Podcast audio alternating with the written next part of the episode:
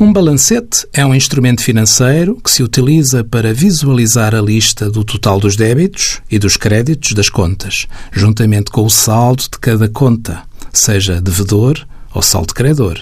Desta forma, permite estabelecer um resumo básico do seu estado financeiro.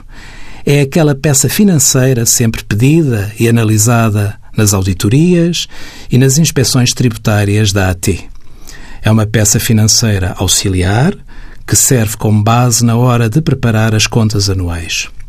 O balancete permite também confirmar que a contabilidade da empresa esteja bem organizada.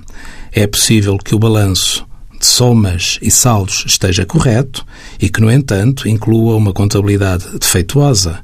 Esse seria o caso, por exemplo, de alguém que tenha pago um certo fornecedor, mas que tenha registado ter efetuado esse pagamento a outrem.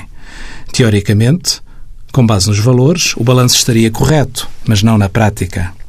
A elaboração de um balancete começa com a realização das somas dos registros de cada conta, tanto no DEV, que é o débito, como no haver, crédito. No passo seguinte, obtém-se o saldo de cada conta, que será a diferença entre o débito e o crédito.